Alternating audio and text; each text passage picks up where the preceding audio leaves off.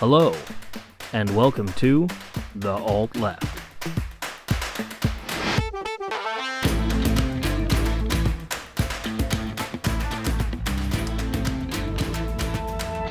Welcome back, everybody. Here is part two of the interview that you've been waiting to hear for our interview with the cop. Um, part two is just as good as part one. It just, as you can tell from the length of it, took a lot of time to edit. So here it goes. Uh, hope you enjoy listening to it as much as we enjoyed recording it.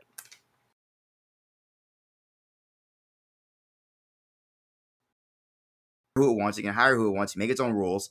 I mean, it just can't violate the law, right? You know, there is a line I feel for police, and in general, I feel that the police shouldn't turn their backs on, you know, like the mayors or the president. Like that, that's something we shouldn't do. But uh, silent, silent civil disobedience isn't against the law for anybody, right? It's everybody has that constitutional protection. The same way the president can still throw a fit, even though he's a president. We saw it with Donald Trump all the time. He's yeah, a child. He threw a but fit all the time. Don't though. It's like police have that right. Citizenry don't anymore. As someone who goes to a lot of protests, like no, as soon as it hits more than two hours, police just you know the the LAPD declares an unlawful assembly, and all of a sudden we're getting tear gassed, and all of a sudden people are getting shot in the face and the chest with rubber bullets for peacefully assembling in the street. Well, and I always tell people unfortunately, a key phrase in a riot is the first window broken. And most people don't know when that is, but of course, the police, with all their surveillance, they know when that is. And they're waiting for it, right? I believe personally. Now, not all places, but some places. You know, I, I personally don't care if people block streets. I don't want them to block highways. I think blocking highways is very dangerous um, for them, and it's a to me, it's like a public health risk. Like ambulances travel on highways. Get off the highway. Like you, it could. I've seen it go really bad. But the, the tricky thing about a protest is when someone in your outfit breaks the first window. It's because riots really don't erupt with assaults of other people. They don't really erupt with even assaulting law enforcement. They usually erupt with the first broken window of a business. It's a riot. Well, and half the time that's an undercover FBI agent anyway. We've got the records from their coming to Provo. We did see that, and I mean, the CHP had to admit they have a program of literally having undercover cops go in and incite violence in the crowds. That was the California Highway Patrol. They had to admit it when two of their guys got found at the protest. Yeah, doing that. And this is, and like I said, and like I said, I, I tell police officers all the time, and I'm not a. I'm sure you can tell. I, I like to kind of call. I, I like to call balls and strikes on both sides, right? If the mm-hmm. citizens do something bad, you know, if a citizen does something bad, and I use citizen just as non law enforcement, um, not that we're, we're different in any way just non law enforcement personnel do something bad, it's a strike. They do something not bad, it's a ball. The same mm-hmm. way if the police, let's say, have a bad shooting, it's a strike. If they have a good shoot or a quote unquote legal shoot, uh, it, it's a ball, right? As much as we don't like it, it's a ball. Um, and I think this is the problem is law enforcement just doesn't want to call strikes on itself. Yeah. The only reason I don't tackle the citizen, by the way, in the in this equation is because I don't feel the need to. We're not talking about you know citizen. We can talk about citizen behavioral wrongdoings all day. And it happens all the time. I'm not trying to say that again. As someone who's been to a lot of these protests, I am not going to say that everyone on my side of the street always acted perfectly either. There's bad actors everywhere. The difference is we're policed. yeah, right. I also want to yeah. add on to that too. Is when have you ever heard reports of police showing up at a Klan rally and starting a riot? When have you ever heard po- reports of police showing up at a Proud Boys meeting and starting a riot? The only time we have incidents where outside forces are provoking a riot so that they control people is during protests against police for for basically murdering black people, you know. And, and I think that's where it goes back to the poli- the racism element in there too is there are unique circumstances that when you look at, let's say, a Black Lives Matter protest, and then look at any other similar rally where it's predominantly white people that are, you know, engaged, the treatment is demonstrably different across the board. Yeah, when BLM showed up at the Lincoln Memorial, the, the SWAT team was out there, and yet on January sixth, well, I, I disagree slightly with that. I've I've seen the protest on YouTube where the Proud Boys show up somewhere, or some dummy corp like them shows up somewhere, and the police do get aggressive. They do they do the same antics. I don't know about you know fake agents throwing bricks. I haven't looked into it that far, but I have seen, to my pleasant surprise, the police treat them the same. They treated them extremely the same in Washington D.C. Uh, whenever they amassed there in front of the White House, um, and you know they've been treated you know the same everywhere else. You know, I think I I think the police fell into a trap in 2020, and it was um, the trap of predictability. Right, the police thought that they can predict that okay at seven o'clock it's dark, it's gonna get violent, so we need to do this, this, this, and that and it wasn't always the case that that was the case, right? Like there were a lot of violent days, in my opinion, around the country, um, especially after dark, as it related to people rioting, shooting at police, breaking stuff, starting fires, the, the whole nine yards. The question is, how heavy handed do you want to be in that approach? Do you want to send troops out armed to the teeth in riot gear, look like you're ready for a fight? Because the only thing you're going to do is provoke a fight. That's my personal yeah. Yeah, you go looking for trouble, you find it. Right. Or is it better to let people let them damage the property and then you respond? Because at that point it is justified. Like you you can't just burn down stores. I'm sorry. It, that's not how we operate. I don't think we should operate that way. We should protect people's life savings. You can't just burn down stores. I don't think it's okay. You can't just loot everything. It's not okay. And then the police respond with that heavy response and start declaring this is an unlawful assembly and go through the whole nine yards. And when people fail to comply, then the police are allowed to box you in and, and arrest you. And I think that's okay as long as you're given one opportunity to leave. Two, the police don't provoke you because I, I did see that. I saw videos of in New York, like when the cop pushed the old man down, the old guy, and he I think he like yeah, shattered a vertebrae or something. Uh, like, no, actually, it was, it was, honestly again. You've surprised the hell out of me. I was not expecting. I literally expected twenty minutes uh, uh of interview and you and I just to be going at it and we actually have a lot more common ground than I thought. You know, seriously, like we really do. Um, but yeah, I have that one. I have a, a, little fact sheet on that one. It was yeah, it was Buffalo, New York. His name was Martin Guring, uh. G U G I N O. It's like an Italian name. Gugino. Um, Gugino, yeah, and he got shoved down and by four cops and smacked his head. He got a head injury. He actually has permanent brain damage. He was in the hospital for four weeks, and he still can't walk without assistance. And a grand jury went, "Nope, not enough evidence. Yeah, and I thought that was inappropriate. You know, I was like, look, just because someone isn't moving out of the area fast enough, we're already we're, we're already declaring something a riot, right? I'm already not going home. What's another hour going to kill me? If people are moving out the area, you're getting OT at that point. Yeah, I mean, we look. It's all about control. If I've dispersed the crowd and people are moving out of the area, we've won. That's a victory. We've controlled the area We've we've ceased the violence. People are leaving, right? Who cares if they're walking two inches at a time or six miles at a time? No one cares. As long as they're leaving, they're allowed to. And here's my and this is where I keep my mouth shut a lot while I'm at work because my libertarian side really does bleed into how I feel right now. But I don't care if people walk away flipping me off saying "fuck the police." I'm like, okay, as long as you're leaving, I don't personally care what you say to me. I don't care. I'm my my skin is way thicker than that, and this is a, this is my job. This isn't personal. So you're not hurting my feelings by screaming. Mm-hmm. You can scream a cab and all that. I don't care as long as you're you're leaving. I'm winning right now. I'm personally winning. This is making my life a lot easier. The issue is the police got impatient, so they pushed him. They shoved him. He wasn't moving fast enough. That's what it came down to. At least to me. He was old. He's shuffling around. He's not moving. He's probably a little confused, like what's going on. Well, and he was walking backwards, you know. Yeah, he's looking at these dudes who are coming at him with all this gear on, yelling at him. He's probably like, "Whoa, whoa, whoa!" And he gets gets blasted by this guy with a stick. And I'm like, dude, that's. I was like, come on, man. Like, come on, man. Like, we we have to have we we don't have to have. We're expected to have way more control than that. And when he wasn't found guilty or wasn't fired, I was actually uh, disappointed in that particular case. I was like, that's not okay because you should have been held accountable for assault. I mean, you really hurt that person for no reason. Now, had that person turned around, I don't think you should be pushing 75 year old men to the ground regardless. I mean, we can, I mean, I'm 27. I'm pretty sure I can carefully subdue a 75 year old man. But you know, if you're like 33 and you're kicking my and you're kicking at the shields and you're throwing the rocks at me and I shove you and you fall and you hurt yourself, that we can argue about that. But you're, at that point, you've responded in tone, right? But if you're just standing there screaming "f the police" and I shield thump you and I break your nose, that's inappropriate. It's inappropriate. Yeah, if, if someone flips you off and walks away, you're not doing paperwork. You know. Right. Right. They got their and, feelings and, out. Whatever.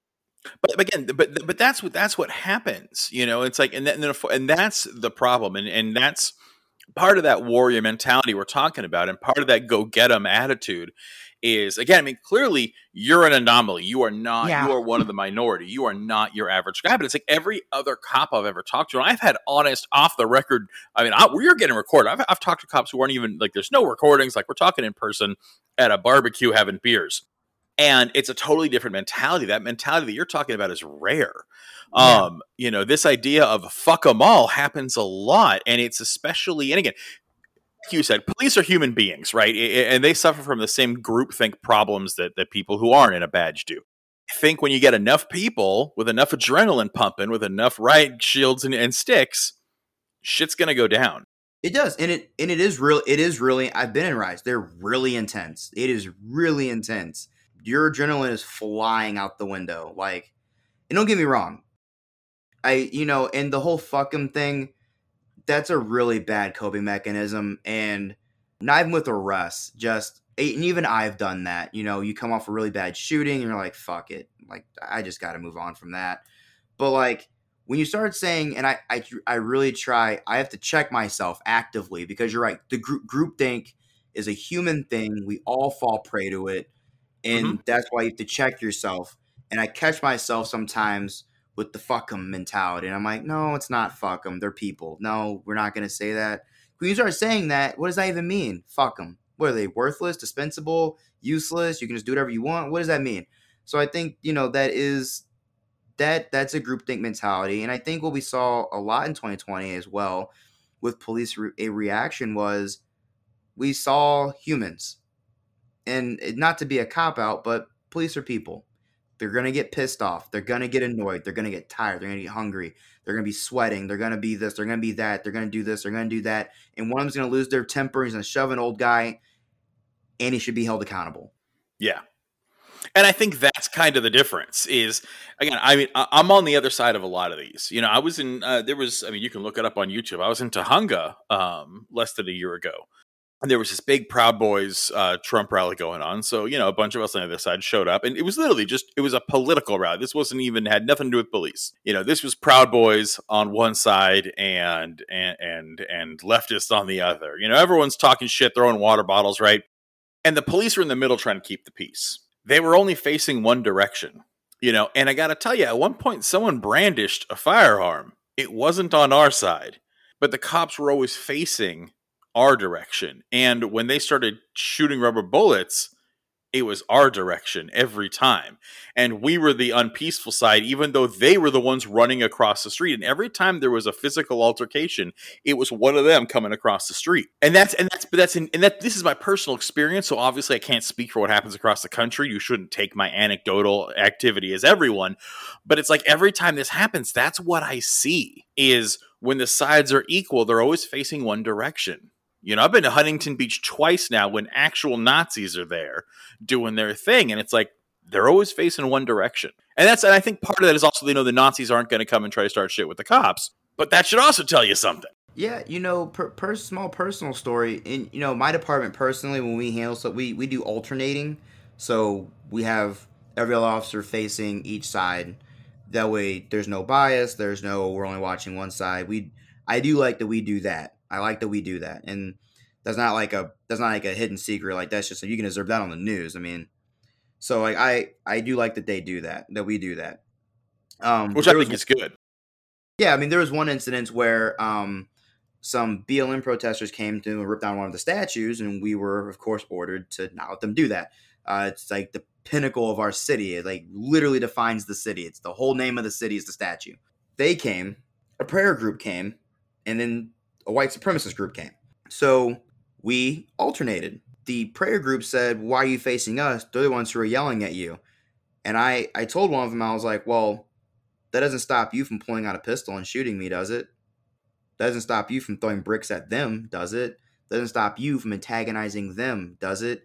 They could be yelling at me, but they're really yelling at you because you're doing something to antagonize them, to make them more violent in front of me. So I get aggressive with them.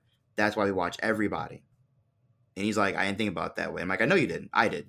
That's okay. That's what I'm paid to do is think about it this way, right? That's what that's what they're paid to tell us. This is what we're paid to, you know, think about. We think about these things. But it was it was especially interesting because the white supremacist group, which was actually a KKK faction uh, mm-hmm. from deep south in my state, there was only black officers on this on, on this police line. So they walked up. They gave every officer a bottle of water. They gave every officer a COVID mask and they shook every officer's hand. Now I did shake all their hands. I'm not gonna slap their hand away. You know, that's not that's not professional of me. Um, I'm not, I'm not gonna do that. So it was just interesting because it's like on one side, I, I, you knew what they were trying to do, and it was very cleverly planned. They were, they were hoping to invoke a reaction and show themselves as innocent, right? Right, and they were hoping we would probably turn around and look at black people being irate to other black people, but we didn't do that.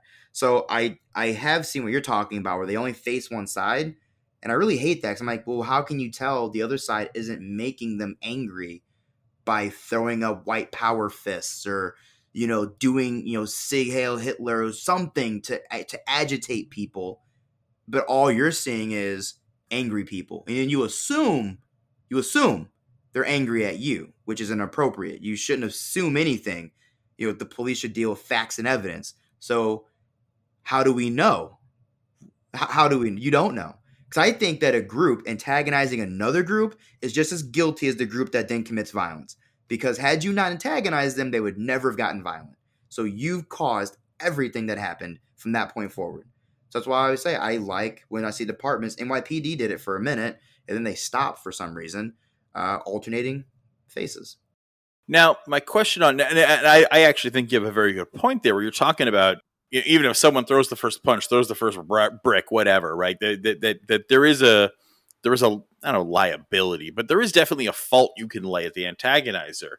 But then, what would you say when the police are on that side? Because again, I mean, and this is this is what we see all the time. And now, granted, my experiences are only in Los Angeles, right? I I, I can only tell you what the LAPD and LA County sheriffs do.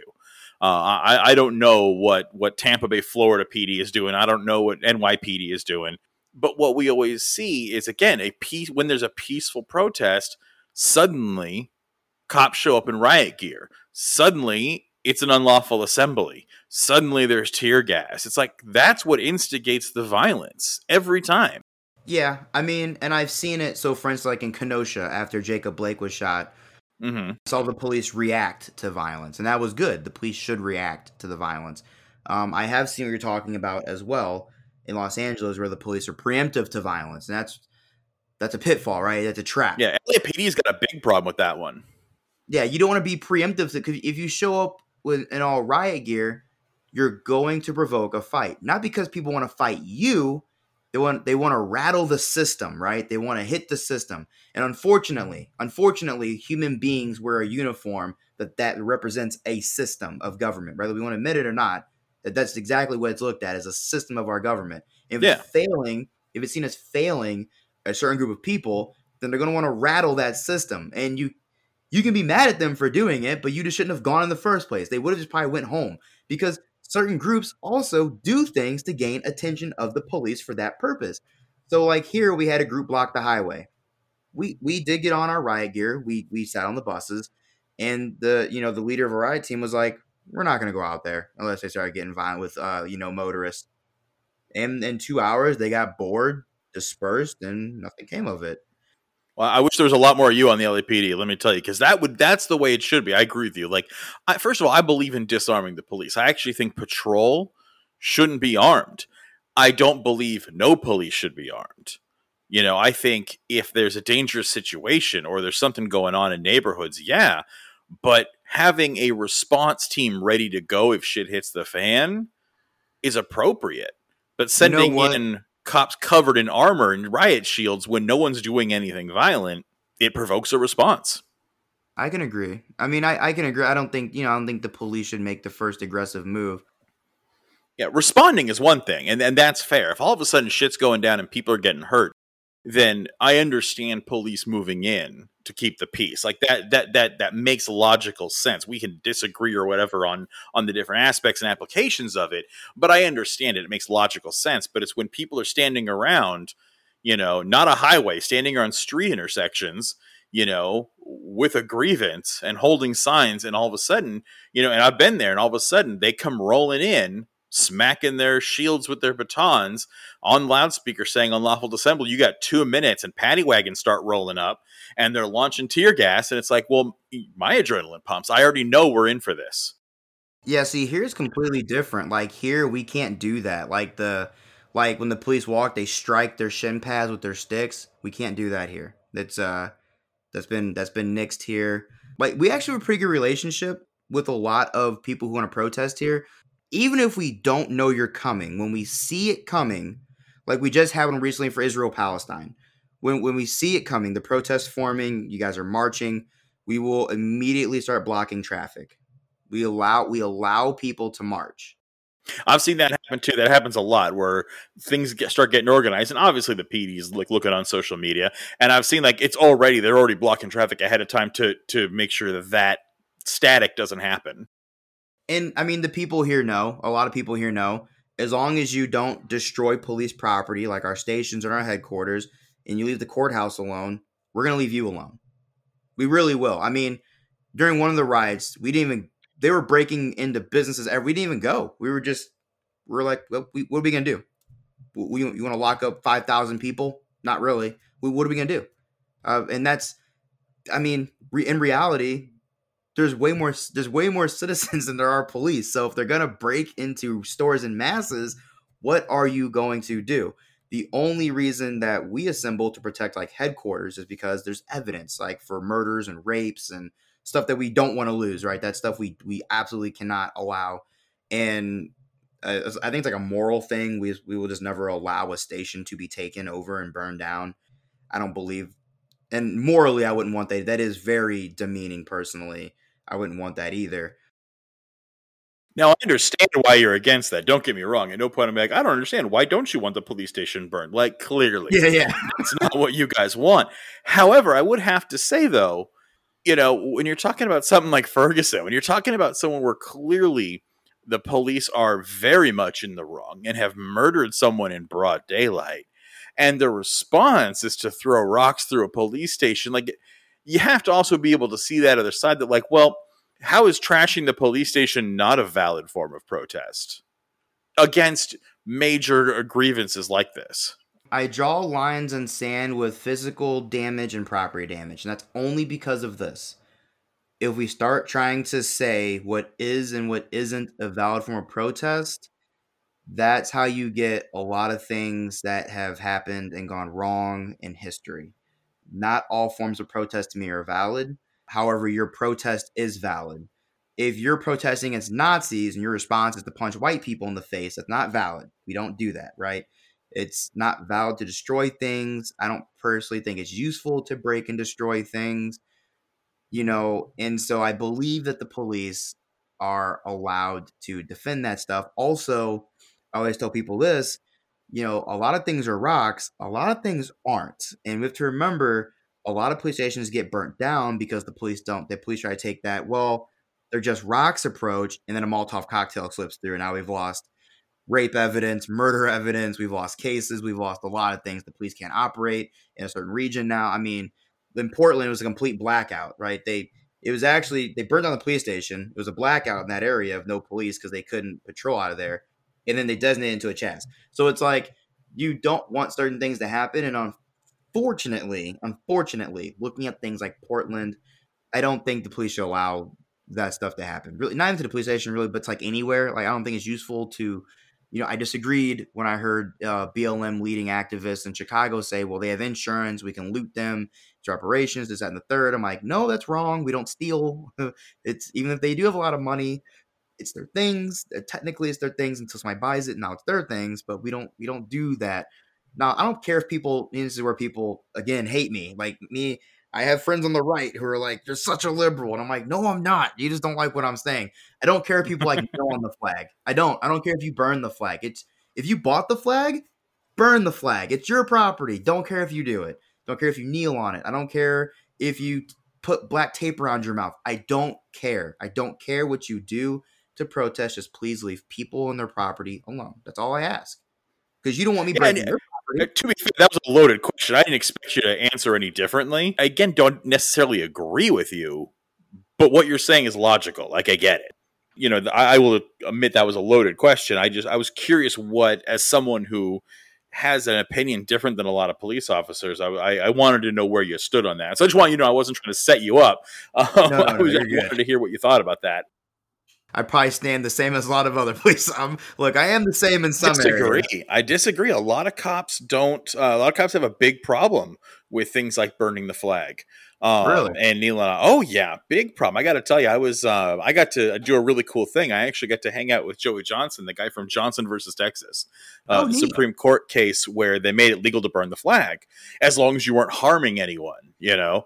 And we went out and uh, into Hollywood and we burned the flag on Fourth of July on Donald Trump's star as a as a protest against Trump and no one did anything. We weren't stopped. Like we were allowed to do it. But let me tell you, the, the, the, crowd was not happy and the cops were not happy at all. They didn't, you know, again, nothing was violated, but no one's happy about that. That's an unpopular thing to do in this country. A question I kind of had, because it's actually a perfect segue, Chris, because I don't think you can deny that this statement that a vast majority of police officers in this country lean right. I, I don't think that's disputed. It doesn't surprise anyone. Yeah. Yeah. Uh, that statement I don't think is controversial. I'm not to say that there aren't left leaning police officers, but I think most of them lean right. The conservative right in this country, in my opinion, has gone off the deep end of, of, of right wing. I mean, they have gone full fascist at this point, and Trump has been has become their leader. I also don't think it's controversial to say that police as a unit in this country have lined up right behind them. He is supported by the police unions. They back what he says. They vote for him. They support him. A lot of police officers are Trumpers and proud of it. And because of this, police in this country have kind of hitched their wagon to this fascist, racist Cheeto. Well, I will never say all cops agree with this. Their unions and by default, the people they represent, i.e., cops, do support this. And so when you are supporting fascism and racism, whether or not you personally are a fascist or a racist, I don't think matters at that point because you are now using your electoral power to put into place people that are fascist and racist.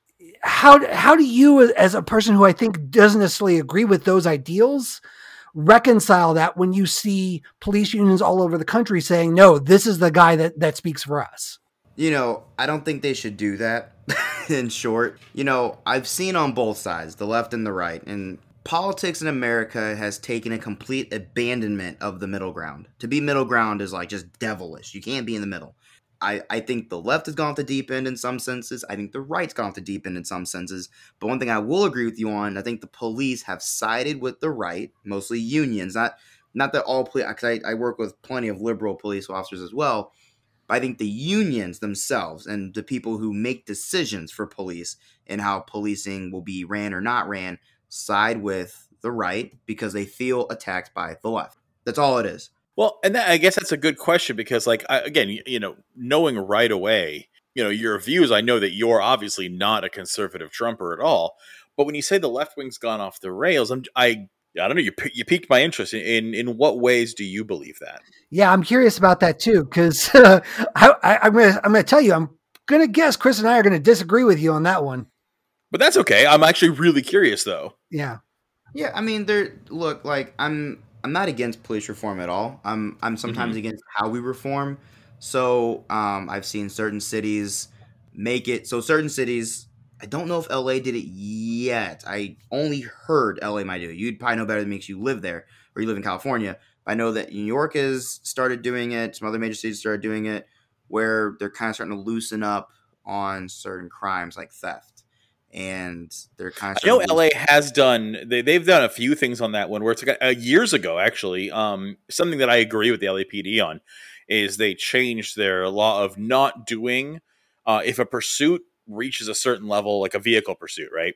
and the guy's doing 112 down the highway and it's getting real dangerous and he doesn't have a kid in the car he's not holding anyone at gunpoint like literally they ran his plates he might have a warrant and he took off you know it wasn't anything crazy uh, they'll drop the pursuit so no one gets killed and that is a good thing i think I see that being reasonable i guess to keep it like more big issue i think when it comes to like i've seen a lot of democratic mayors close jails um, Democratic prosecutors have closed jails. I don't agree with jailing uh, and its in its purpose we have now. I do agree that some people do belong in jail. Like there's just people who we should put into an actual jail.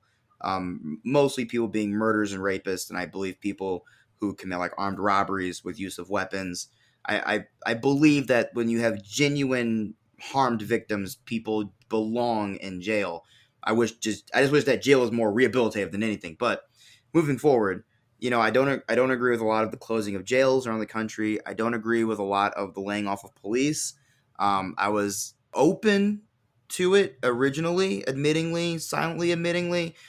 I was curious on its on its impact, which the impact reported just from what I've read from mostly my my left wing sources I like to look at has been poor for the cities. I'm not a fan of I'm not always a fan of defund the police, but not for reasons you might believe. I didn't particularly find that to be very helpful. I'm I think the left has gone off the deep end sometimes in how they address police uh, contact and shootings. So, for instance, Ma'Khia Bryant was a big one that I like lost my mind on, and I'm I'm not familiar with that one. What was that one? Uh, the young girl. It was a young girl who had a knife. She was charging another young girl, and the officers showed up, and like within ten seconds, he oh yeah, yeah, yeah, yeah. And you know, people were like, "Well, should the police respond to knife fights? You know, knife fights happen all the time. You know, maybe the cop was racist." And you know, it's it's stuff like that that like just drives me insane about the left because I'm like, what are I'm like, we're, we're not even being logical anymore. What are we doing? But the same thing drives me crazy about the police with the right, with the bootlicking, right? Like and I know a lot of our Republican friends hate when I say that. Mike, the right bootlicks, they just do. I mean, they, they bootlick do. all the time, and yep. it sometimes I'm like, why are you bootlicking? We're wrong. Call us wrong. Call, just tell us we're wrong. Come on, man. Like, just just be fair, you know. And so I think both sides have gone off the ends. If we're just in the realm of policing politically, where the right doesn't want to admit that the cops can be wrong ever, and the left is just like, well, the cops are always wrong and I, I do make the difference between like far leftists and like Democrats. I think there's more Democrats than there even people who say they're far left. I'm like, you're a Democrat, at least to me. You, I have people who were say they're like, "Oh, I'm as far left as it gets." I love Nancy Pelosi, and I'm like, mm, "Yeah, no, no, no. Yeah, you're not quite as far as you think you are, buddy." Let's just yeah. you are you you are a centrist who likes gay people. That's it. Yeah. yeah but like okay so like but let's talk about that because again that's that's a good one it's a specific case. It's got a lot of nuance and you and i disagree on that one. So the the 10 year old girl with the knife. Now i'll give you this. She absolutely now first of all yes police should respond to knife fights. End of story. If someone has a deadly weapon and is assaulting another person with that deadly weapon that is an instance that we need police officers for right? Because now we're getting back into the vigilante justice. But i'm sorry i'm not a trained peace officer I don't have a vest. I don't have backup. I don't have anything. If I was out in the street, butt naked, and all I had was a firearm, and a 10 year old girl came at me with a knife, I would not shoot her.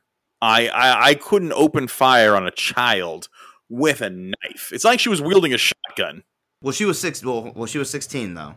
Does oh, that 16, make any difference? 16. Yeah, she was sixteen. It does make a difference. Not as big as again. It's again. I I just have a problem with minors. I mean, when it comes to when it when it becomes a firearm, I think that changed. Like, that's why Kyle Rittenhouse is someone who I think should burn because yes, was he a minor? First of all, he was seventeen, but yes, he's a minor. But on the other hand, it was premeditated, cross state lines, and he brought a firearm. And eh, let's be real, we can talk about ADW all day long. As a police officer, I'm sure you agree with this. Firearms change everything. Threat multiplier with a firearm is definitely massive. Big time, big time. Agreed. So you got a 16 year old girl and she's got a knife and you got a pair of cops who have all kinds of gear. And it's like to open fire on a 16 year old with a knife i still find that to be uh, no pun intended overkill. Like that's it's not needed. And, and, if you're in a position where you can't hang out with a and kidding she was not big. I've seen pictures of this one. She was she was a petite human being. And if you can't take that on with your partner covered in gear without shooting, then you shouldn't be a cop. Like if you're that scared, because I'm sorry, that's a coward move. And I, I got to tell you, I've been talking to you for an hour now. I have a hard time believing you would open fire on a 16 year old who had a knife, especially if you had backup. I, I have a hard time believing you would do that. I don't think, mo- and I don't think most people who have a pair would. I think that's part of the scared mentality. I mean, look what look at Tamir Rice, same thing, a 12 year old with a pellet gun. Now, granted, when the cops rolled up, it looked like a real gun, didn't have an orange tip. I don't blame them for for having pause on that one, but it was it was it was what two seconds, the entire incident. I mean, they literally rolled up, screamed out a window, and he was, was the entire incident was less than two seconds. The car hadn't stopped rolling when they shot him. They were inside the car and they shot a 12 year old. And it's like he's supposed to be more calm and collected than these two adults who are trained. So, yeah, is a 16 year old wielding a knife a good thing? Fuck no. Does that deserve a response? Absolutely. Does that mean two grown ass men who are trained and are peace officers and are fully armed need to use lethal force immediately upon a 16 year old? I don't agree with that. I would only, I don't know what I would do only because I, I'm not there in the situation. Um, it all depends. Like, because I, I do I do have a very strong sense of protecting people's lives, and I believe that we mm-hmm. should.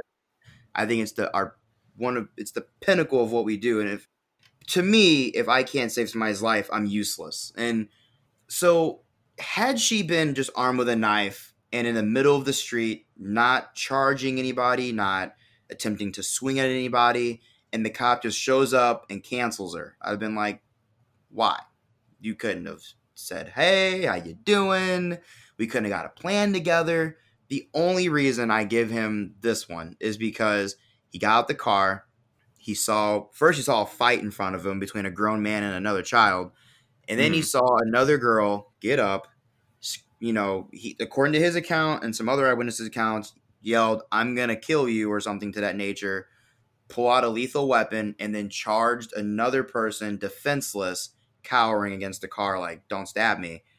That, in that instance, I think a few things happened. He was put into what I call a compromised position. Where he had to make a snap decision on whose life was more valuable? Yes, and it has to be like that because anything else later than that is somebody can be dead. He has to decide do I stop this threat or do I attempt something different like a taser or hands on? But in the process, she could murder this other child. And he was out of taser range. We all I, that's what they that's what the police report says what he said.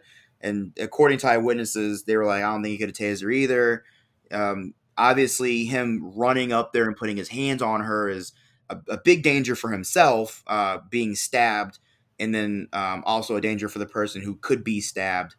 Um, so it's it's very very compromising, and it's a decision that honestly a lot of officers dread because it's well, what is that right choice? I mean, and that's right. I told people this legally, legally, much we all can we all can hate this, but legally, the shoot was lawful.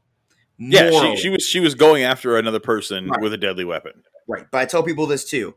True, two things can be true simultaneously. We can have a legally good shooting by a police officer, we can also have wished that something different could have been done and explore options to perhaps how we could prevent that. Somebody once I talked I talked to a BLM person who was like, "Why don't you guys have beanbag guns?"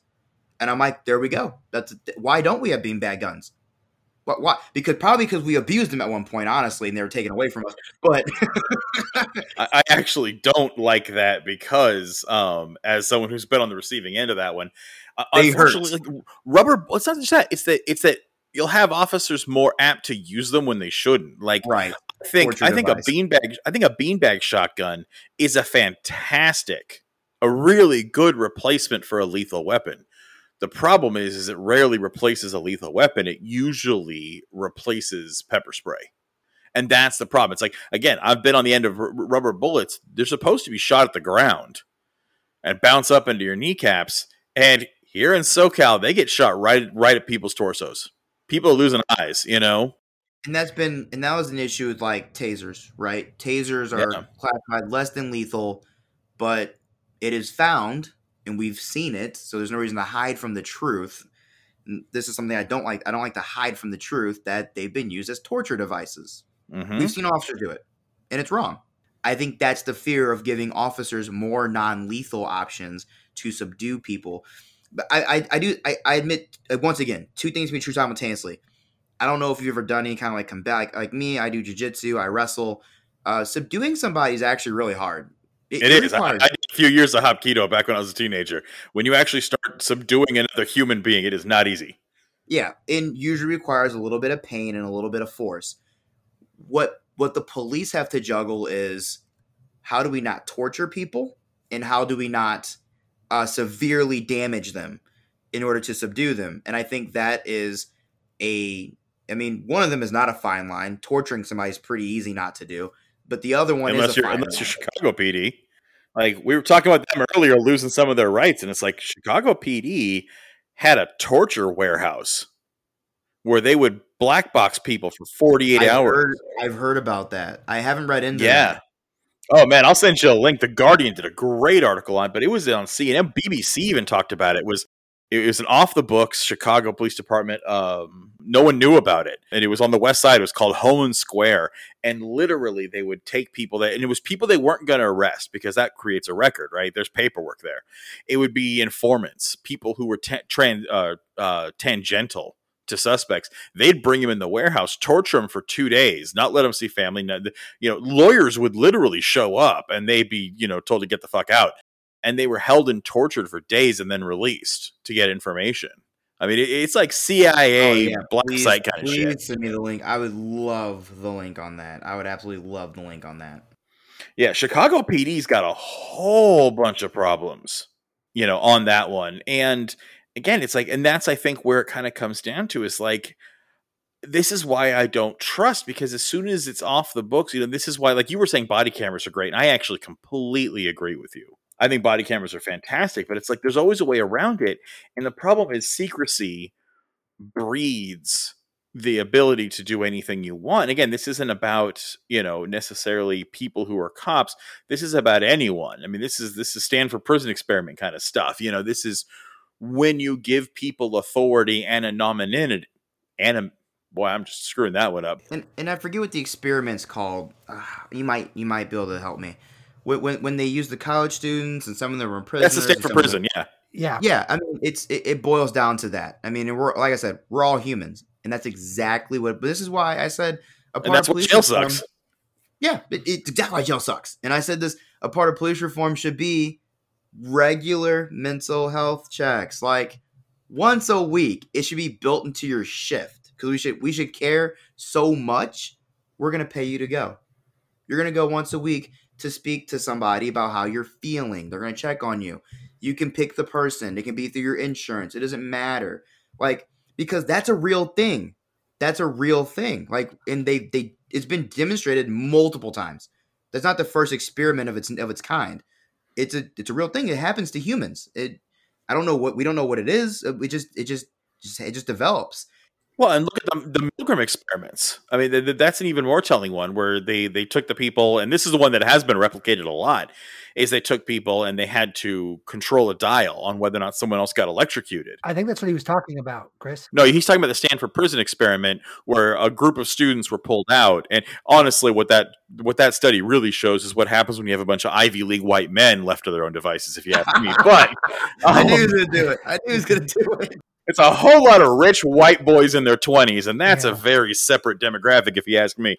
Um, I, no shit, they got monsters, but th- they were separated. Half of them were prisoners, half of them were were prison guards. And of course, that experiment has not only is it unethical, but it's also um, it's come to light in recent years that some of it was actually staged and, and coerced, and so we don't really know. But again, it's it's a thought experiment that we can all kind of agree, like, yeah, that makes it it it it groks really well with what we see in reality. Uh, the Milgram experiments uh, were actually after the Nuremberg trials, uh, when all the Nazis were basically saying we were just following orders. Basically, the researchers said like that, no way, you, you no way people would commit that level of atrocity just because someone in authority told them to. And so he literally set up all these, and it was across all age, gender, and racial demographics as, as wide as he could make it. He cast a wide net for this one. And basically, there was two actors, a guy in a lab coat and a guy on the other end. There was a microphone and a speaker. and you had a dial. So the only person who was an actual unwitting experimenter was the one controlling the dial. And you were told the guy on the other end of the room was answering questions and they would get harder as they went. And whenever he answered incorrectly, you were supposed to give him a shock. Every time he did it wrong again, you had to increase the voltage and the doctors told you like he has signed up to this. He's volunteered for this. He's being compensated. He'll be treated. It'll be fine but we're testing whether or not higher levels of pain increase or decrease cognition. And you'd be like okay i guess i'll press a button whatever. And you'd go in and do it. And every time you did it he would scream in more and more pain. Obviously he was an actor. He wasn't being electrocuted but you didn't know that. And there was a guy with a lab coat and a clipboard sitting behind you telling you to keep doing it. Eventually by the end of it a certain level the person would start begging for their life. And and pleading and crying and saying they want it out of the experiment and this was hurting and this was terrible and they need out and this is they're they're going to die. They don't want to die and they do like begging for their lives. And the person lab coat would say, "Don't worry, it's just the pain talking. Keep doing it." Uh, turns out 80% of people did it until death, until it was a lethal dose of electricity. 80% do not question authority and will continue as long as they're being told this is what you're supposed to do. Well, and you know, the perfect measure of human evil is the Nazis. And this is why the American military after World War II adopted the principle of following orders is not an excuse. Because people mm-hmm. will commit mass atrocity under the authority of somebody else and then try to attribute that that evil to the other person. Well, they told me it was okay.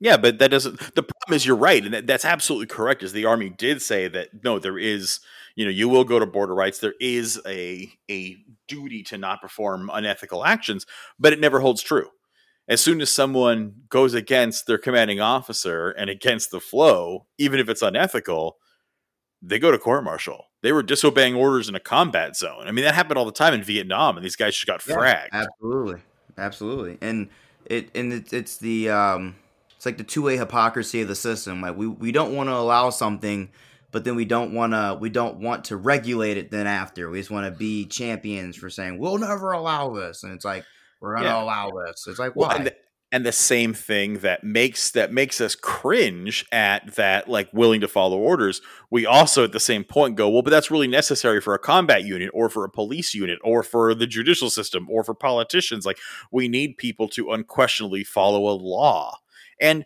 again, and you, you might disagree with me on this one because you're a police officer, but like uh, my belief is that the law and ethics have never gone hand in hand. Slavery was legal, you know. Uh, the, the the the Holocaust was legal. You know, uh, women's suffrage was legal. You know, th- these things were legal. The you know, Japanese internment camps were legal. You know, the, the the Trail of Tears was legal because it was done by executive order. Like something being legal has nothing to do with ethics or humanity and when just because something is a good shooting or something is legal or fits the bill or can be protected, that never justifies it to me. Right, and you know this might be one of the last few subjects I can cover if I have to get going in, in a minute. Yeah, but sorry, you know, no, you're good. No, you're good. I, I like it. No, and I agree. Uh, the law is created by humans who are subjective. We're not objective beings. We, it's really hard for us to do that, especially when there's a lot of us. And morals aren't something I find useful with law because what what's moral and what's not. You know, I don't, you know, particularly I don't live in Gilead, so you know, yeah. Christianity morals are cultural. Yeah, they yeah. don't particularly you know, Christian morals don't do anything for me, right? But yeah. I think we should have a stronger sense of I mean, what's ethical? I mean, is it is it right to jail people for 15 years for two buttons of fentanyl, even if it's their third time getting caught with it? Is that really what we want to do? Like, it, is that what we should be spending our money doing, or should we help to cure these people of an illness they have, which is their addiction, which is probably being perpetuated by their perpetual poverty that they're in and a lack yep. of assistance. But you know, uh, it's it the, the the law is really weird to me. It, it really is because as a police, I've ran into this a couple times where I'm at, I've been asked to do something and I'm just kind of like, no, I'm not gonna do that. It's wrong. And, and, but that that puts you in that 20% which I, I, hats off to you i can respect it you know that's uh-huh. that's a mm-hmm. good thing but that puts you in the 20% of humanity that's willing to question orders well and, and like i think even happened in uh, california when uh, who was it orange county orange county sheriffs wouldn't enforce That's the Alabama of California. It really yeah, is. they, they I think it was I really agreed with them. They would not make arrests on masking policies. They're like, "No, I'm not arresting people for not wearing a mask. We're not going to forcefully put our hands on people, take them to jail if they don't want to go with us for not wearing a mask." And I'm like, "Good, you shouldn't. It's it's against the Constitution. If, if the health department wants to send them a fine, I'm okay with that. But we're not going to utilize law enforcement to I mean, because ultimately, you have to ask yourself, I call it the then what questions, right? Put on your mask. No. Okay, then what? You get to a point where it's like, do you use force? Because you have to understand, like, at the end of law enforcement, when it comes to making arrests, I, and I this is where I did I the Orange County Sheriff said this. He's like, you have to understand, when it comes to law enforcement, at the end of the day, if we say we're going to jail and you tell me no, I'm allowed to hurt you to take you. And he's like, I don't believe we should do that to our citizens. We shouldn't do that to the citizen population. And I was like, well, we shouldn't. I, I don't necessarily think you're wrong, FYI. Like for the record, I, I understand the hesitancy to use force for something like that. But my question is, okay, but what happens if I'm walking around to school with my dick out and I say, no, I'm not going to stop? Do you then use force to arrest me? Because you should. But how is that not different? If you could pull me over and issue, and I blow a stop sign, right, and you issue me a ticket, and I say I'm not signing it, I'm not going to sign my notice to appear. You're going to use force to arrest me at that point, correct? We don't have that here. I think it's really interesting. I'm sorry. Really? We don't have that here. Like, Oh, we wow. don't have that I here kind for of that assume it's universal. But I get what you're saying. I get what you're saying. It's just I've always found uh, California to be interesting. I'm like, why? Why do they have to sign anything if they don't go to their court date? They have a warrant. Like, just give them the. It's ticket. a it's But a it's a really liberal town, except for when it comes to law enforcement. Our cops are unhinged. Um, I, it's it's like weird. It's like sign this piece of paper. Why? I fucking said so. It's like no, just give it to him. If he doesn't go, he'll have a warrant. Who cares? Like I don't care. It's, Yeah. it's such a weird concept. I'm sorry. it may, yeah, may I agree. It makes no sense that like okay, okay, fine, you didn't sign to appear, but it's like we live in a digital age. This the dash cam has got your plate and can see you. Like we have evidence that you were cited and refused to show up for court. We can issue a bench warrant. Like exactly. I can mail it to your house. I've had people not take the ticket, and I'm like, I'll just mail it to your house, dude. I know where you live. It's on your ID. Um, okay, so then that's a bad example. I guess you know again, if that's ignorance sorry, of living here. I kind of assumed that was national. Okay, Yeah. but let's say, and this is a bad have our own example, but again, let's say I'm walking around town with no pants on, and you're like, "Hey, man, uh, you can't can't be outside with your junk hanging out," and I say, "Tough shit, my body, my choice. I'm not wearing undies. That's not that's my American right." You're gonna have to at some point use force to stop me, right? you know what? I'm actually really weird about this whole nudity thing. So I agree with you. Actually, I don't think it's a big problem. I think we should be showing kids nudity over violence, but you, know, I'm in really terms weird. of like, law, I have zero problems with nudity. I really don't. As long as people are keeping your hands to yourself and not assaulting people who are also nude, I'm okay with. And as long as we're not, you know, being inappropriate with children, obviously, Mhm. I because there, there are places where nudity is like a thing. Like you can just whole there's whole communities with just nude people, and I'm like, that's cool. I, I want to move there one day. It sounds neat. oh, it's called college. You should try it out. Yeah, I want to go. But but as it as it stands in normal society, uh, I believe the police should use force. Yes, that. I believe that the COVID masks are different only because the COVID is not hurting anybody. It's not hurting anybody.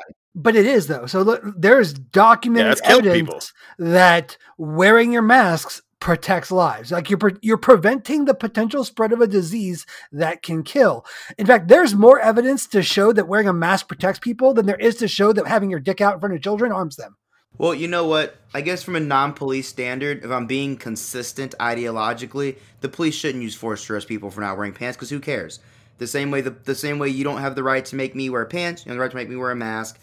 I mean, this is just my my libertarian belief. Like, no, like that's I should be able to now. If I go to work nude and my boss is like, "You're fired, get out," I demand you But that's, that's just suffering consequences for your actions Yeah, in the private I mean, sector. Yeah, yeah, yeah. You're free to do whatever you want in the society, but you will suffer the consequences. Yeah. I believe in that. But I mean, to be I non-police me ideologically consistent, I would say no. The police shouldn't use force to arrest people with no pants because Well, who cares?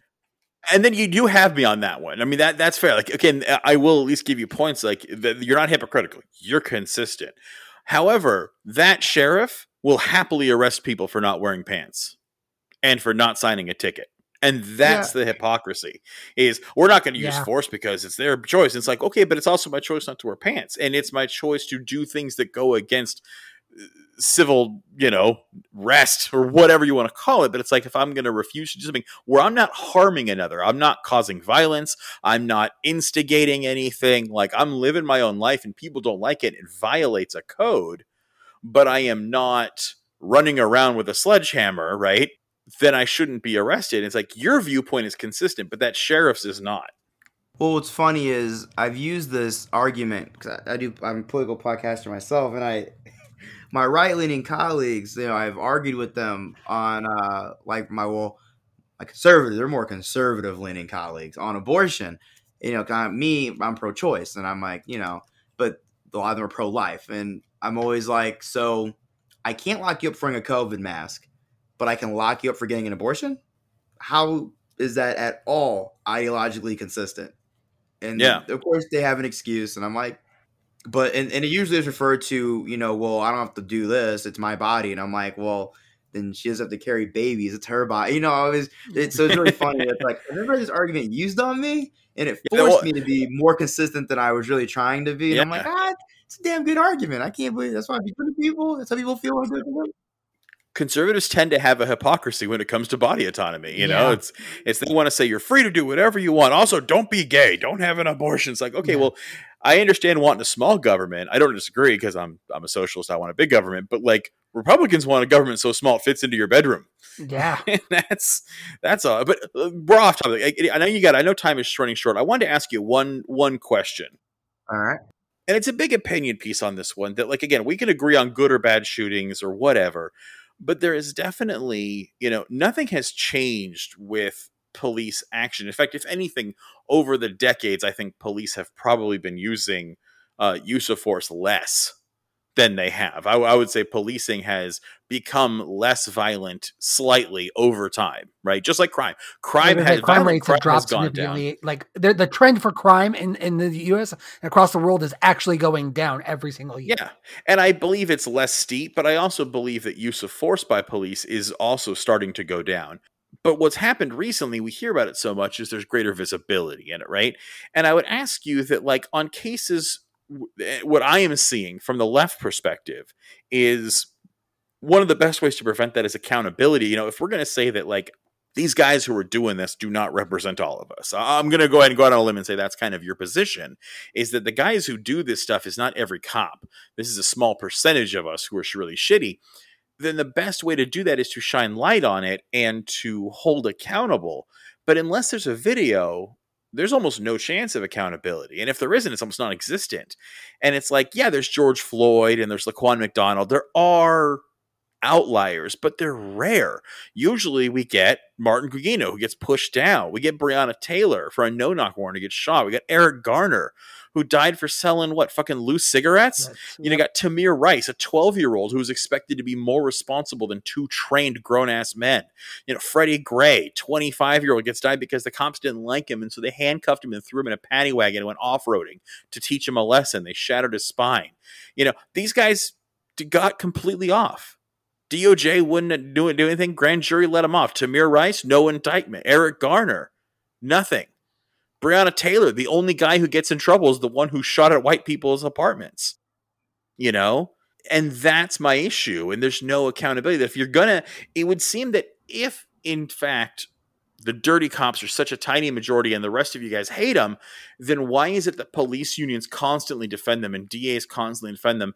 And un- you're a rarity, but most police will not talk about it and back each other to such an extent that it prevents it. And it's kind of, I've used this example before that if Matt and I go and rob a bank, right? And I'm waiting in the car with the getaway car, and he runs in there with a gun and shoots someone, robs the bank, comes out, jumps in the car, we take off. Like, even though I can say, I didn't rob a bank, dude, I didn't shoot anyone, I don't believe in that. I'm nonviolent. I just got my friend out of there. I'm complicit. We're both bank robbers. And it's the same thing is that, like, we have, even if it's a small minority, that's why at least not liberals but leftists say ACAB and there are no you know all police are racist in a racist system because it's all this we see this giant fraternity of brotherhood of them backing each other up even if it's not privately publicly always having each other's backs and always taking the side of the other police over anything else. And my question to you is how do you feel about that monologue I just laid on you and what do you think the solution is for accountability as a police officer who does see an issue yeah, you know, when I see things like ACAB and you know the the general placement of everybody in law enforcement into a big group, I always say you you just you're not seeing the inner workings. There's more, and it, it really is changing.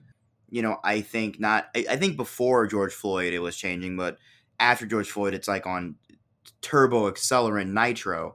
You know, you are seeing a lot of police officers in those orange jumpsuits the, like the lady who shot that that guy uh, in Minneapolis. I forget I forget what both their names are, but uh, she meant the, the, the I accidentally drew my taser lady. That that dumb dumb. Oh yeah, yeah, yeah. That clown. Yeah, she immediately went to jail, and I was like, good. She should go underneath the jail, right? And you know, I think we're seeing more of that, and I think that's a good thing. I think, and and you know, I think as we get younger policemen, newer policemen, we propel into a different I believe that we are propelling forward. I do believe with every generation, we are shattering, you know, racial biases. We are shattering, you know, racism. You're seeing more mixed families, more mixed children. I, I think it takes time, and time is hard to give when people's lives are being lost to bad decisions by people who make bad decisions. But I do think it's it's changing. It's changing in departments. You see DAs not jumping on board and in bed with the police anymore. You see chiefs, IEDs more willing to put cops on Front Street. Um, from somebody on the inside, I can tell you now, the, that blue wall is deteriorated. Uh, if you punt somebody in the face while they're in handcuffs, if you, you know, do something to somebody, you will be told on. Be- because ultimately, it's it's been ingrained at least in us. If I see you do that, I don't say anything. I'm probably going to share the cell with you because it is uh, it, police police do have a, a duty to report. And it's not report citizens who want police reports to report each other. And that's actually a law. People forget that's a law. It's a law by the supreme court. We have to report each other we do and departments have laws and rules and states have laws and rules all 50 of them that the police have to report each other for wrongdoings and they've recently been stepping up the punishment to include prison time for not reporting abuse of authority, racism, you know, um, stuff of that nature. And I think it's good. I think that we should be holding officers accountable. And you know, I I I hope that we find fairness. You know, for instance, in Ma'Khia Bryant, I know they were trying to prosecute. They were going to prosecute him, and I said out loud that would be the death of policing because that would be a overstep, in my opinion, of accountability. Um, that'd be the death of your police policing in America, as you probably know it. Um, I think the solutions are, I think one, you need to get officers re-engaged in the community. Um, officers should go to schools and talk to the kids. They should do more community engagement. I think we need to reform laws, right? Like personally, if it was up to me, I'd legalize all the drugs and destroy 90% of traffic related crimes, less they're moving violations, and we would go from there. I think there needs to be a complete overhaul in what we think of with violent crime. I think there needs to be a complete overhaul of how insurance is uh, used to, you know, for example, theft related crimes, break ins of businesses, stuff like that. You know, I think there needs to be a complete overhaul on how we look at the system. We need to do an overhaul in education. There are direct uh, correlations to crime between education and poverty. And unfortunately, in this country, black and brown communities are suffering the most because they populate mostly densely urban areas such as inner cities, and those inner cities around America have failing schools like Detroit, like New York, like where I live. The schools are failing, kids aren't going to school, and it's it, it's it's creating a mass suffering. We need to fix that too. I think you know, even as a libertarian, I think it, it, some form of UBI is probably good. People don't have any money. It, and you can't just tell somebody to go get money. It doesn't work that way. You are the worst libertarian I've ever heard of. This is amazing. I know. Well, it, yeah, I was going to say, this, like, it's scary that I find myself agreeing with a libertarian more than I do with most liberals.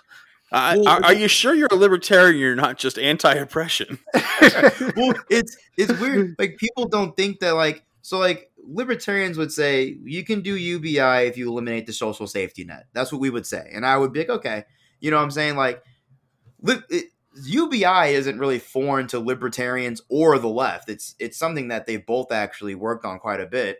It's just the I find that more of my left friends say, well, we need a safety net and UBI, and I say no safety net but UBI, and then we just argue from there. But you know, but, but you know, and I am, I'm the kind of person because I did it. I am admittingly a bootstrap, pull yourself up kind of guy. I, I, I say it, I do. I know people hate it. Too bad, but I've seen people do it. I do it, but I realize not everybody can do it. It's just the way it is. It's just, it's just how it is. But people, when they get assistance, because people don't want to use the government for money. Some people really do hate it.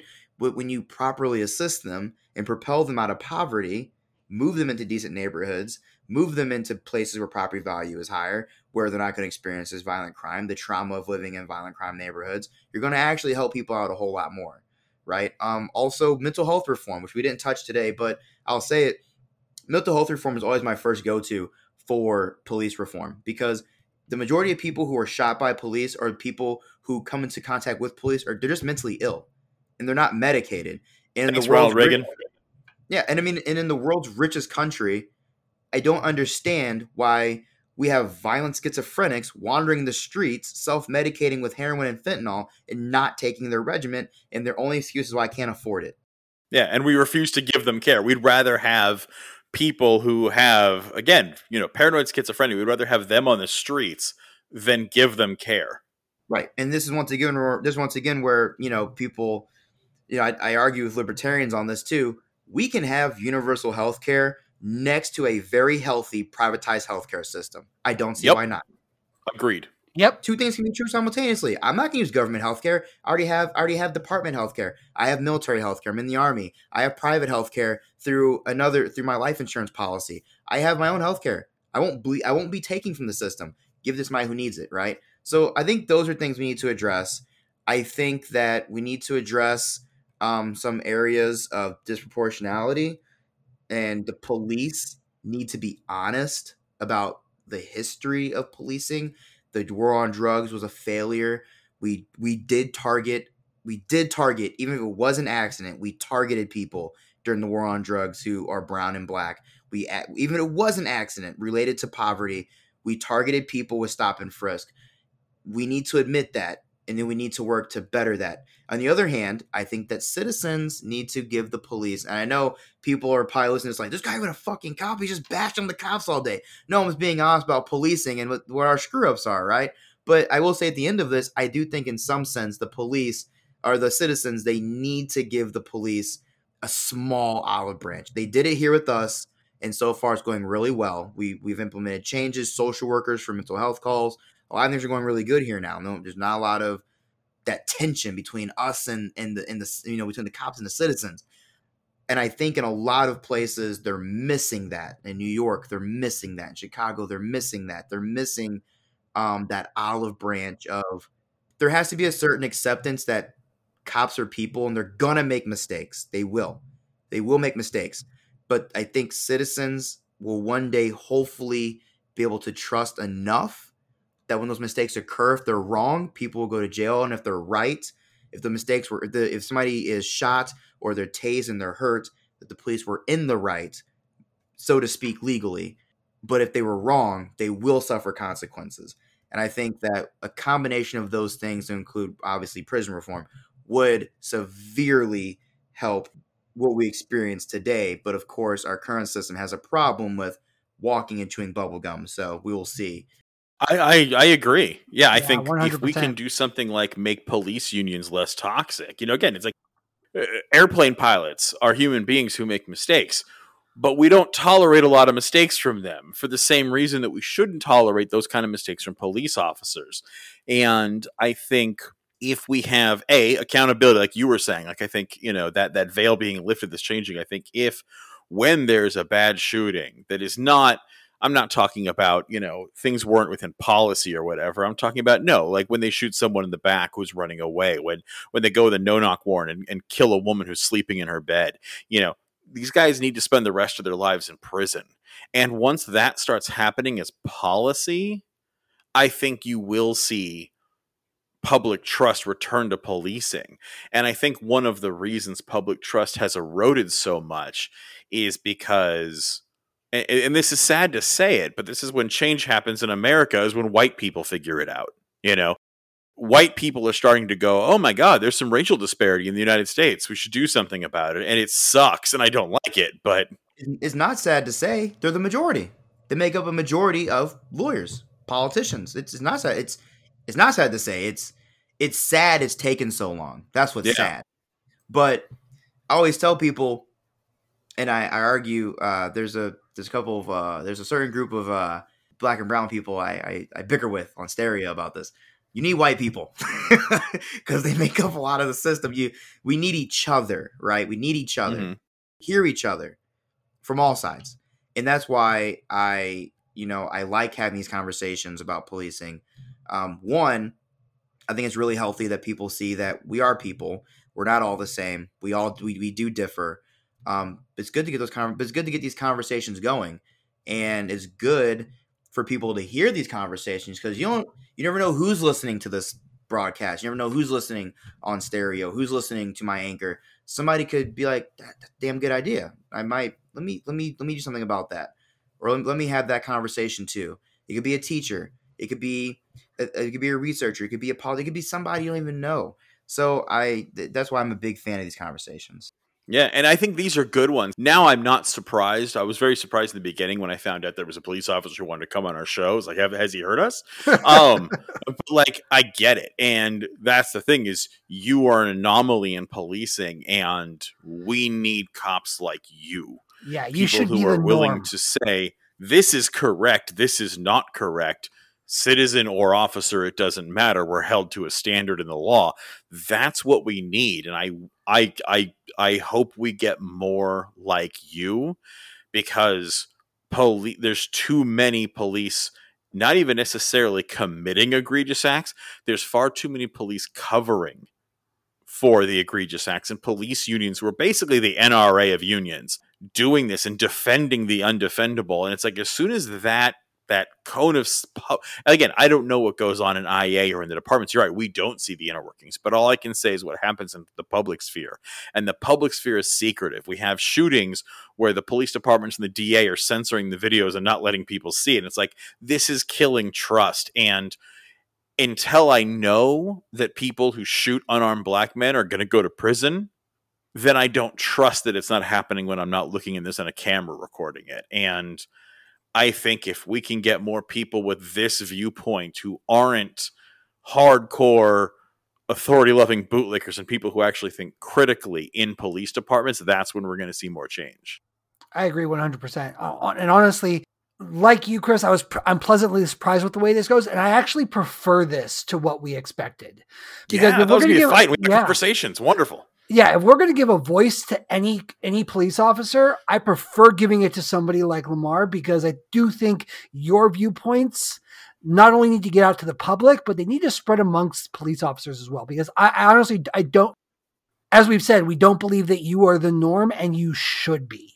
We don't agree on everything, but there is at least we agree there's a problem. And when we we agree on that then we can start debating solutions. But if we can't even yeah. agree on the problem which most police officers in this country i don't think can how are we going to find a solution?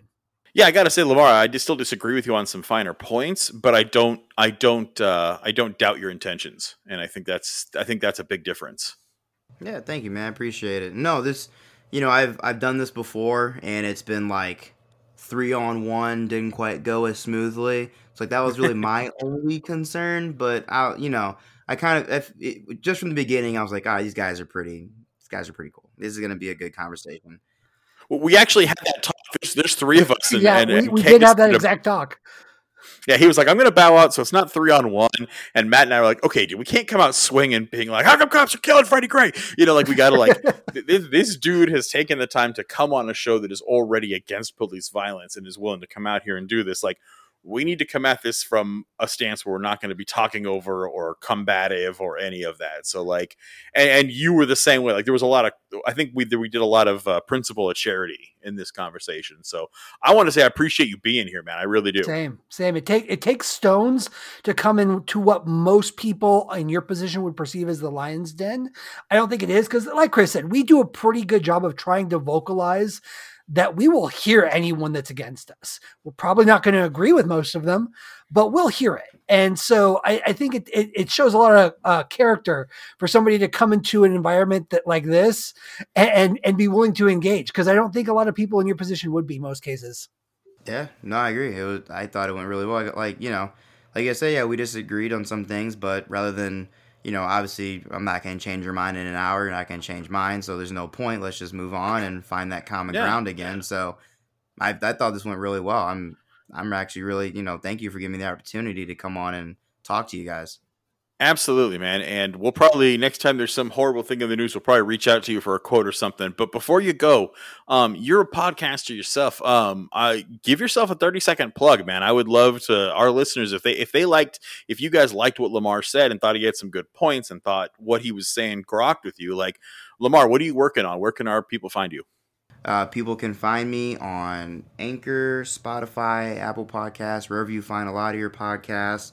Um, but the, my podcast is It's Views from the Arch. Uh, you can find me on Twitter. Uh, I'm sorry, not Twitter, Instagram. I use my Instagram a lot. Um, just look up It's Views from the Arch on Instagram. I'm uh, I'm utilizing a, an app that a lot more podcasts are jumping on Stereo, um, which I don't work for them by the way. I just podcast on there. uh, so you can find me as It's Views from the Arch on Stereo as well. Um, but yeah, and when I whenever I release this episode, I'm not gonna edit or anything. You guys can just click the link tree and wherever you want to find me. Oh, YouTube. I'm on YouTube. How did I miss that one? Um, feel free to go to the YouTube and subscribe and watch some of my videos. Maybe you'll like me, maybe you won't, but hopefully you'll listen anyways.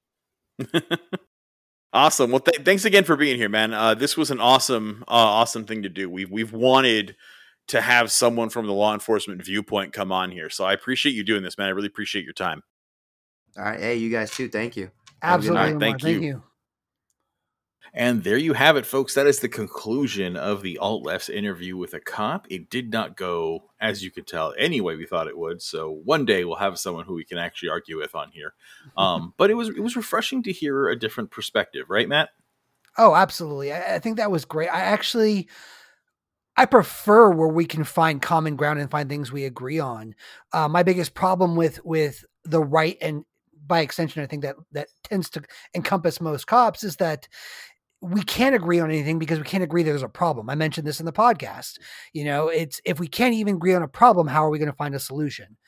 Um, so I think it was really refreshing to see that he at least agreed with us on those points.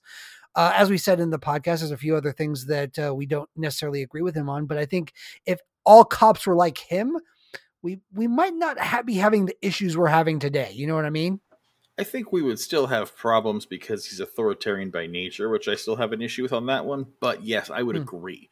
I think if most police would at least recognize that militarization is wrong, no knock warrants are stupid, um, you know that that is a start. I think that is the best way to get rid of some of the most egregious errors you know and some of the things we disagreed on are, are still vitally important. I'm sorry. Um, qualified immunity yeah. is garbage. Um, grand juries deciding whether or not prosecution happens is absolute garbage. Again like i said earlier True. in the interview if you or i go out and shoot someone we don't get a grand jury deciding whether or not maybe a case will be presented. No, we get a DA who looks at it and says yes, and then it goes to trial. Um, and I believe that if you don't have equal justice for those who are supposed to be carrying it out, you don't have justice at all. And again, you know, I really liked this interview, and this guy was an anomaly, not like I usually think at all. But at the end of the day, there are no good cops in a racist system. And I think the issue is systematically. This isn't about hugging it out. I don't need to see more cops going to barbecues in inner city neighborhoods, and I don't need to see Molotov cocktails. It's no, we have systematic problems, major ones, and we need them to change. And I think these dialogues, maybe they'll do something, maybe they won't. I don't know. But it was very interesting to hear a viewpoint that was neither ours nor your typical cops. Um, this yeah. was this was a lot of fun to get a third view. Agreed. Agreed. Um, and I'm hoping we can have him back on again. Yeah, I hope so too. That'd be great. He did a great job. So yeah, you know, and and once again, just everyone, thank you. The last thing I want to kind of end this on is, is our housekeeping stuff. We always do this. I'm really just trying to get the word out. We've we've seen our, our listener base grow. Um, we're into triple digits now with our listener base, and it's ha- it's growing every week. You guys have been great. We're getting more and more feedback. Keep that coming. Absolutely, comment, like, share especially the last two because you know the best way that we can uh, expand even further and keep this thing going and maybe start adding in some more high profile guests is if we get the word out if we grow. We we got to get into the uh, the quadruple digits here if that's going to have a prayer of happening and the best way that you guys can help us do that share this with your friends have them like us have us review this. That's that's the biggest one. Likes um, follows and reviews. Those are the big three. If you guys can do that we have a chance of really turning this into something more than just a Reiki little podcast, um, which is beyond anything we could have even hoped for. So thank you for what you've been doing. Continue to share us out there. Continue to comment. Continue to subscribe and help us get the word out because I think we're starting something here. There's this feels good, feels right, and uh, I want all of you guys to be a part of it and help us grow uh, this podcast to to be the best that it can be and thank you guys for being here every week with us. I appreciate it. Uh, thanks for joining us on the journey of our, our pet project and what we love doing. So we will see you next week with a whole new episode, um, fresh off the grill, little tasty nugget of alt left goodness for you. Uh, it'll be good for your body's constitution. Until then, take care of yourselves, take care of each other, and remember, kids, the revolution is you.